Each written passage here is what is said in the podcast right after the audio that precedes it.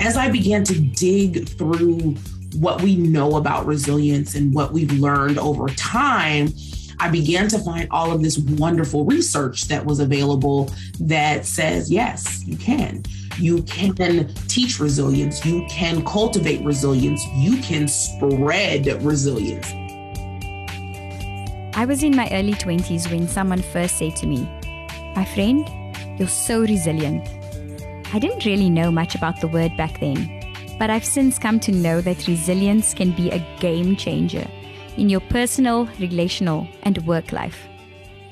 Hello, and welcome to Hungry Women at Work, the podcast to help you thrive at work and hopefully in life without losing your soul.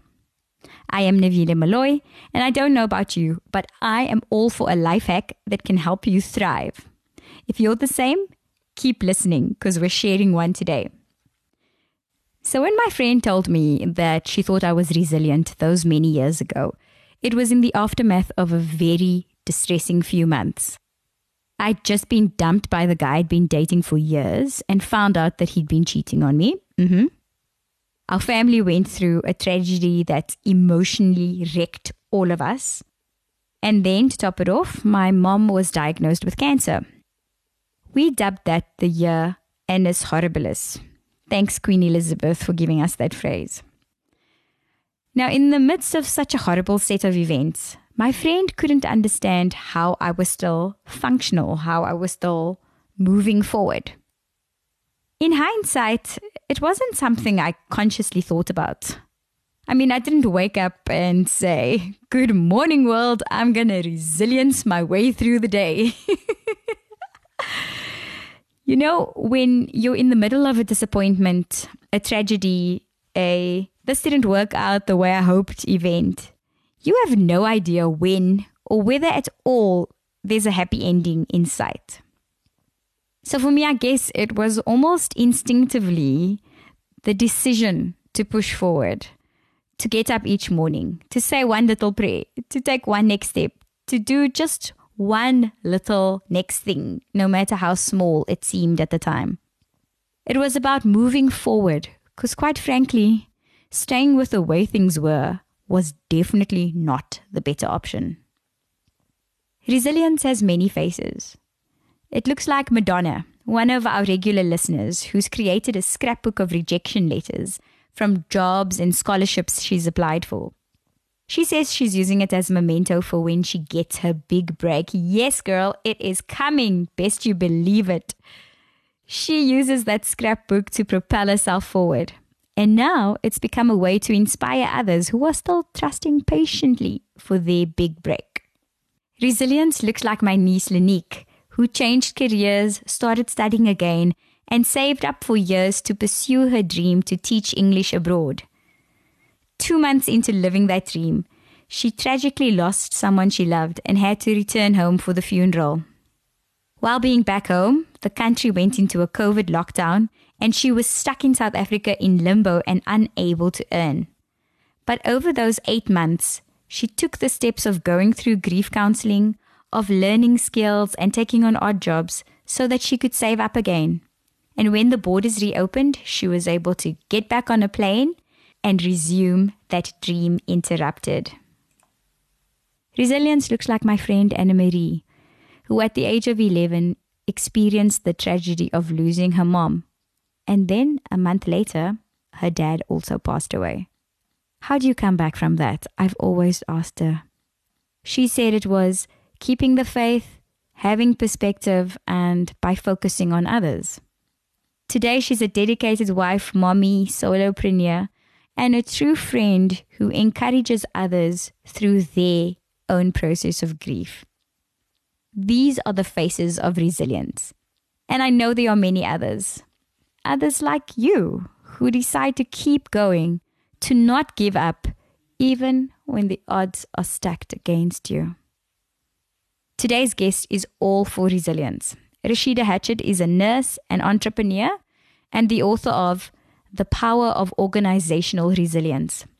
She draws from her experience as a nurse and shares how resilience is crucial to working through grief and emotional trauma. That's the hack I was telling you about. The past two years have been an emotional roller coaster for all of us. And who knows how many more knocks or disappointments are on the way. I think we'd all benefit from building and growing our resilience right now. Keep listening. Rashida, you're a nurse, a coach, an entrepreneur, an author, a speaker, and a resilience expert. Now, I'll get to that shortly.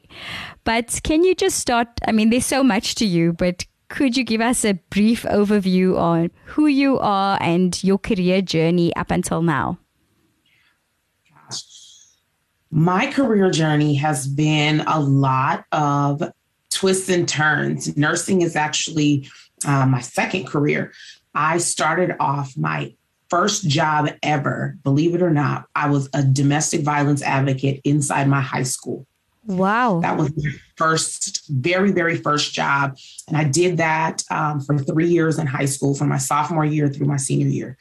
That was where I got my initial um, kind of helping people bug. Yeah. It's where everything kind of started for me. It's where I started speaking. It's where I started training. It is, um, it was that the ground that just cultivated everything that I was going to do later on in life and had no idea um, at 16 what I was doing and, and what it was going to turn into. I currently own two different businesses. My first business is a nurse business where I am going out into my community. And in our area, we have what are called adult family homes. So these are homes where up to six elderly folks live together, oh. um, and there are caregivers that are there that take care of them. So they're kind of like miniature nursing homes. Um, and and that's probably the easiest way to put it. And I go into those homes and I teach the caregivers how to take care of the patients to keep them well and out of the hospital. So I teach them how to do nursing tasks, which is really fun because most of them have never been exposed to them before. So they're always super excited to learn how to do something fun like flush a catheter um, or or like give a tube feeding or something like that. So I absolutely love it. Um, I love the patients that I work with, and I love my caregivers. They are amazing people who have made it their life's work to spend all of their time taking care of. Um, I say the least of these, those yeah. who are forgotten. They have added so much to our society and it couldn't run without all of their contributions. But Um, as they age, they are not recognized the way they should be. So forgotten, left on the fringes. Yeah, I absolutely love what I do there. And then, of course, um, I am the CEO of Rashida Hatchett Media, which is a coaching and consulting firm steeped in my desire for nurse wellness and all things wellness. I work with lots of women who are in spaces where they're looking to up level their own wellness. And I do that through the lens of resilience. So that's me, sort of in a nutshell. So I want to toggle back to the resilience expert. What what is that? Tell us more. I was so intrigued by that part of your title. So throughout my nursing career, um, I started to dig into the idea of using resilience as a way to help my clients move forward and really looking at what that looks like and how you cultivate resilience within yourself. And then can it spread to other people? Is that a thing? Can we help other people to be more resilient? Are there things that we can teach people? Are things we can show people? Uh, places where we can guide people that helps them to use resilience to bounce back from some of the really awful things that happen in life. But then can we move that into corporate, into hmm. work, into every area of our life? Is that possible? And as I began to dig through what we know about resilience and what we've learned over time, I began to find all of this wonderful research that was available that says, yes, you can. Yeah. You can teach resilience. You can cultivate resilience. You can spread resilience. I love that. And that really is what took me to that next level of okay, now how do I do this? So I really started to just dig into my own life and looking at all of the things that I had happen in my life. Um, for me, one of the biggest, most pivotal moments was I lost my father when I was 13. He passed oh, of lung cancer. So um, and my father, thank you. My father was a young man. He was 36 years old. Um, and so it was baffling to me that I lost my father. When I was a man. Understandably so. Yeah, I couldn't understand what was going on, what was happening, why. And then as I moved into getting older and really beginning to understand, you know, what was happening and really knowing that he was going to miss all of the pivotal moments in my life. And I had to find a different way to share that with him because he couldn't physically be here. Right. I started to look at everything that I did for myself personally to move through probably the biggest tragedy a young girl can ever experience. Yes. Right. And I wrote it down. Wow. And in that writing it down, I came up with this roadmap of how I got through. And then I use that roadmap to help other people. Brilliant. Love that. This concept of resilience just fascinates me. Um, and I just want to toggle somewhere quickly before we move forward because I know we've got so much to talk about. But in your experience, having worked with women in domestic violence situations, and I mean, in South Africa, uh, as in many parts of the world, but in particular, right here on our doorsteps, gender based violence is something that is holding so many women in bondage, physically, emotionally, and otherwise.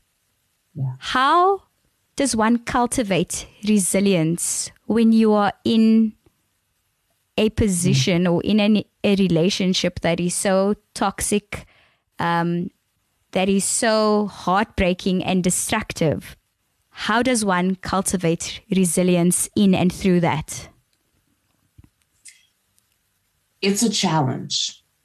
It's a challenge to, you know, remain optimistic in situations like that, but it's possible all things are possible. And I think one of the biggest things, one of the most helpful for a woman who's in a situation like that is to really look at her own self awareness and her own self discovery and really finding places where she's able to cultivate her own self care practices. I think a lot of what happens with women, why we end up in a situation that's violent. Um, one, certainly there is a system in place that perpetuates that kind of thing, right? right? So that's the first part of that. We can mm-hmm. never get away from yep. the system has to change. We have to break down the pieces of of that toxic environment of men owning women and women being seen as property. We have to break that. But even more than that, because not every woman ends up in a situation where she's being abused, right? And right. so even more than that, it's really being self-aware, highly self-aware of who you are, what you want, the vision you have for your life, and then doing the hardest work the hardest work is what I call practicing trauma informed self forgiveness. That's the hardest work. Wow. trauma informed self forgiveness. Okay. Yeah. Wow. Taking a look at the trauma that you've experienced. What's happened from that? What have you allowed because of that trauma? What have you perpetuated because of that trauma? And then forgiving yourself for all of those things that you allowed into your life and into your space because you were operating from a place of trauma rather than from a healed space. I love that. I love that it's so practical yet so transformative, starting with self. Um, in our last episode, episode 26, uh, our guests spoke about the reason we don't become good leaders is because we're not given tools for self mastery. which is exactly what you've just been saying. You know, this the self discovery journey. It really starts with me before I can even move, you know, into that space. And you've touched on an area that I know you're passionate about, which is toxic work environments and workplace bullying. I want us to press pause, expand on that because I think in my role as a mentor and um, just walking a journey with especially younger women entering the workplace or, you know, first couple of jobs, mm-hmm. sometimes it's not that easy to spot what's toxic versus what's a growth experience, right? Because yeah. there are some workplaces that are hard to be at, mm-hmm. but not necessarily at the expense of your personal sense of harmony.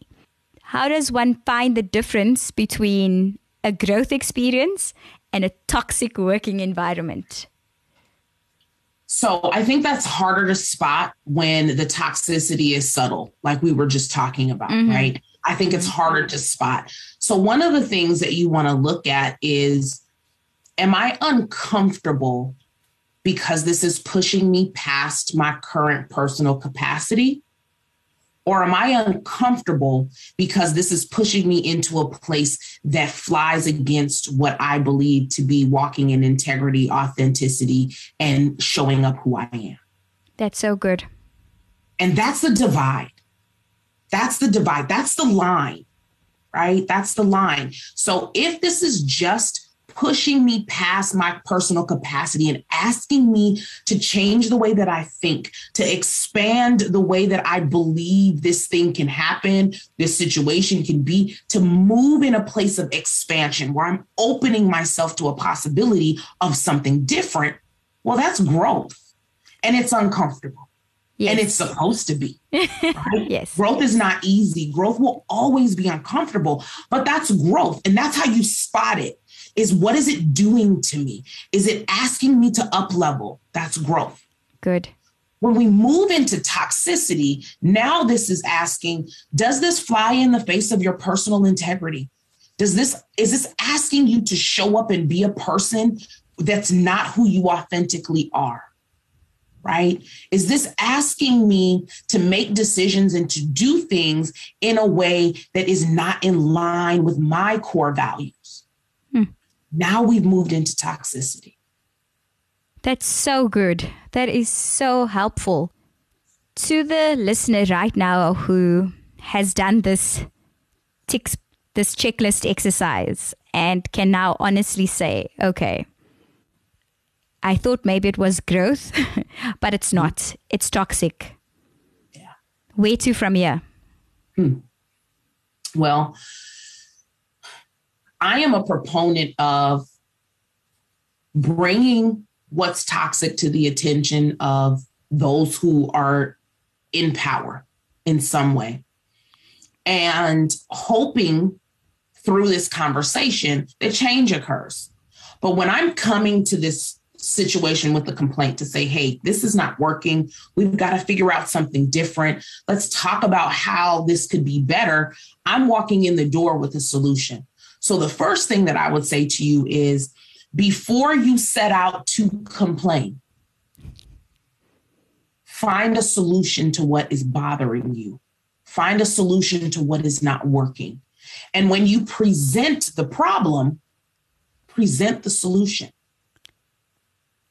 So in nursing, we have what's called an SBAR. So when we call a provider to say, something's going on and this is what I need, we have to SBAR that provider. We have to tell them the situation. We have to give them the background. We have to give them the um, assessment and then what our recommendation is, right? Hmm. so all of this information we give on the phone or, you know, in an email, however we're sending that to the provider to say, this is what I'm recommending that we do after I've given you all of the information on what's going on with this patient, right? And I recommend that we continue in any realm of where we work to bring situations to light in the exact same way. Fantastic. The last thing your boss ever wants to hear is you complain with no resolve. Because what are you here for?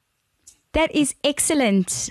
why I love that so much is because once again, it's speaking to that self discovery, that self mastery. It's it's saying whatever little bit of autonomy I have, I can use this in a way that's proactive instead of just stating the obvious without a way forward. I really right. appreciate that. It's powerful. Um, in your experience as a nurse, you've also journeyed with many sick children and parents of sick children, and you've had to help um, those transition, um, those who are transitioning a loved one, you know, who's dying, or be with a patient who's dying. The impact of grief and loss is so tangible all around us globally right now in a way that it's never been before. Yeah. Uh, I've got a questioner from a listener. Uh, she would prefer to remain anonymous and she's based in Johannesburg and she writes I feel like I've spent the past year just grieving the loss of loved ones. The pain feels unbearable. But the worst thing is that everyone around me just keeps moving and I feel stuck, but unable to do anything about it. It's really starting to impact my work. What can I do? Mm. Do you have anything to offer her? believe it or not, there's a lot that you can do. And when you're stuck in grief, it often feels like a straight jacket. You can't get out of it. You can't get from underneath it. You're not sure how to move forward. And you begin to resent the people around you who have figured out a way forward. They figured out how to keep moving in spite of the bad things that are happening. Now, of course, that's not necessarily um, that they figured out how to do it healthy. You know, they may be doing it in a very toxic way where they shut off, and that's why they're able to move forward. Mm-hmm. My concern is always to make sure that you're operating in wellness, but you're also deciding that this thing does not have to keep you, it doesn't have to keep a hold of you. And you're right. A lot of us have spent more time these past 18, 19 months, sending our deepest condolences and writing cards and taking food and doing whatever we can for those around us because loss has visited us in a way that it absolutely had not in our lifetime yes. before. And I think it's important for you to start with giving your feelings a voice Beautiful. Don't bottle them.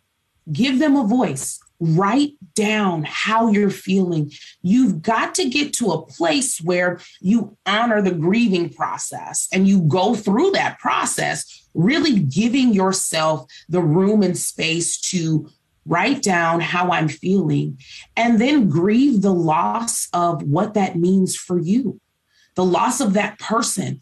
What are you really losing? Because it's not the person that hurts necessarily. It's usually what that person meant to you, what they provided in your life, what you're now going to be missing given that that person isn't there. Absolutely. It might have been your confidant. They could have been the person who helped you to propel forward. They spoke life into you in times in your life where you just didn't have it to speak to yourself. They helped you in your confidence. Those are the things that we miss. We mm. miss how a person made us feel and the way that they drew us into themselves and the love that they wrapped us in. Mm. So you have to give yourself the opportunity to grieve the loss of what you're going to miss now. Beautiful. And when you do that, then you come to the other side of it. And this is the harder work. Is you decide that what that person gave you what you're missing, you're now going to be for someone else.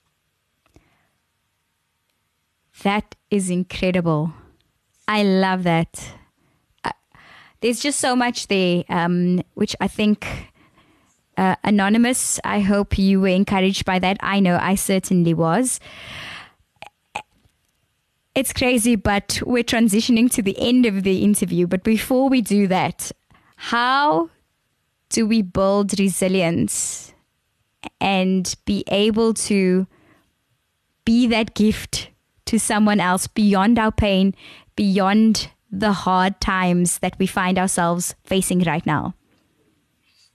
Well, there's a few ways that we do that. So, first thing that I would say is practicing my four R's of resilience. That is the tenet of how we build resilience and we take what's happening to us and we use it as fuel right? So the first one of my four R's is relevance. When a situation comes your way, we get to decide is this situation relevant to me and is there something I need to do with it? Or is it just meant to be a distraction and to knock me off of my square so that I'm not focused and I'm not moving forward? And once we break that situation down and say, okay, I've decided it's relevant, there is something I'm supposed to do with this. Now, the next thing is, is what's our reaction? We don't have control over what happens to us and what happens around us, but we do have extreme control over how we react. Yes, we do. Right. So now we're looking at how am I reacting to this? What is my reaction going to be? And we do this in business as well. Bad things happen. We lost a client, right? Is there some relevance to this? Or did the client leave because we don't offer the service that they want? now, yes. right? Which one is that? So we pick a side. And then if we decide that it's relevant, now how am I reacting? What does this look like? What does my reaction to this look like with my client, with my team, and with myself? Because if you start off with yourself, and I'm hard on myself, and I can't believe this, I had this loss, and I can't believe this is happening to me, you, if that's your reaction to you, that's going to be what you project to your team and then to whoever else is in that sphere of influence in that particular situation, right? Yes. So, really checking your reaction. The third one is the reason. What's the reason this is happening? There's always a reason, right? You lost a client and it's because you don't offer the service that they need, right? Okay. So then now I understand that there's a gap in my work and I need to create a solution for this problem that my client has that I wasn't able to provide a solution for previous. So now this is an opportunity for me to grow. Okay. And it's the same thing in our personal life. What's the reason this bad thing is happening? Is it because I haven't forgiven myself for past trauma and I've allowed certain things to happen in my life and I'm keeping things that no longer serve me around because the chaos is comfortable? And if so, now I understand the reason. Now I need to move into what my responsibility is once I understand those things. That's the fourth R. What am I responsible for? First and foremost, you're always responsible for you, right? So I'm responsible for the way that I show up. I'm responsible for the way that I react. And then you what am I responsible for the people around me? So if I'm leading a team, what's my responsibility to them after we've lost this client or after we lost this contract? What does that look like? How do I present this information to them in a way that we're able to SBAR it, right? Figure out what's the situation, the background, what are we assessing that happened, and then what are we recommending that we do to move forward? And this is so good. So, so good. Sorry, I interrupted you. No, that's just how we can compartmentalize adversity so that it doesn't rob us of our positivity and optimism and of growth because adversity can either help you grow or it can keep you stunted if you have not decided that you're going to use it as fuel. And this is how you break it down and use it as fuel. It's creating a meaning around it and really breaking it into pieces to understand this is what happened, this is why it happened, this is how I'm going to react to this thing, and this is my responsibility to myself first and then to those around me so that we don't just bounce back, but we bounce forward after this is over. I love that. We don't just bounce back, but we bounce forward. There's so much more I'd love to talk to you about, but we're getting to the last section of our interview, which is called Rapid Fire. I think you and I could spend hours talking, and you've got so much wisdom to share. But this is like a we're going to blitz through these. I'm going to fire a question at you, and you're just going to tell me the first thing that comes to mind. Are you um, ready? Yes. A book that's changed the way you think about work. Oh, anything by John Maxwell. A gadget or app that helps you work smarter. Asana. I love Asana. It helps me work. It helps me to compartmentalize things, and all of the teams that I work with, we use it. We love it. Your advice to your younger self. Oh, you're enough. One thing you do to overcome distraction. Timer. Like, seriously, kitchen timer. Amazing. Your advice to senior women leaders. Mm. I know the fight's been long. I know it's been hard. You've seen and gone through things that were not okay, that were meant to break you. But we need you. You've earned your seat at the table. Keep fighting. Rashida, it's been fascinating for me, and I'm sure people would love to hear more from you. Where can they reach out to you? You host a number of workshops, you're also a coach. How can they reach you? So you can find me on Instagram, Facebook at Rashida Hatchett Media, or you can head to my website at rashidahatchettmedia.com. Head there, download your free checklist on how to beat burnout and thrive. Um, it is there for you. Head to my website, grab that. If you are looking for personal um, resilience work, you can also grab my newest book, and it's called Sis, It's Time to Thrive The Unicorn's Guide to Loving Yourself Audaciously. I am available for workshops and coaching, so reach out. I am here and I would love to connect with you. I have been so encouraged by what you've shared, and I know that this is just scratching the tip of the iceberg. There was so much more we could have said, but thank you for your time, for sharing so much of your wisdom with us. And yes, yes to you, sis. It's time to thrive. Yes, thank you so much. It was such a pleasure to be here with you. And I am so excited to be talking to the women of South Africa. So thank you for the opportunity.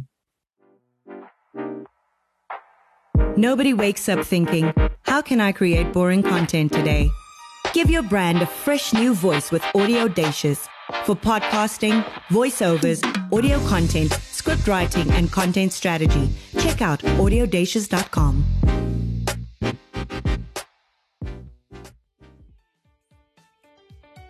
You might not always feel resilient. You might not even think of yourself as a resilient person but I hope you've been given a boost in the right direction. This is a life hack that can really stand us all in good stead in these times. To our anonymous listener in Johannesburg, and to anyone else going through grief right now, I'm thinking of you, I'm praying for you, and I hope this episode has given you at least some tools to help you build resilience as you navigate through your loss. And you don't have to do it alone. Find a friend you can talk to, visit a grief counselor, or call SADAG, an organization that offers free counseling. You can find them on sadag.org. I wish you well, my sister. Thanks for sharing your question with us. If you have a question you'd like us to address on the show, send us a WhatsApp on plus two seven six zero nine two one six nine seven seven or visit hungrywomenatwork.com, where you can also find past episodes, blogs, and other interesting tips in one place. Before I leave you to live your best resilient life, would you please take a moment to subscribe to Hungry Women at Work on Google or Apple Podcasts or Spotify or wherever you listen? Also, please share the episode with your friends, family, or colleagues. I am so grateful you tuned in today. Till next time. Keep thriving at work without losing your soul.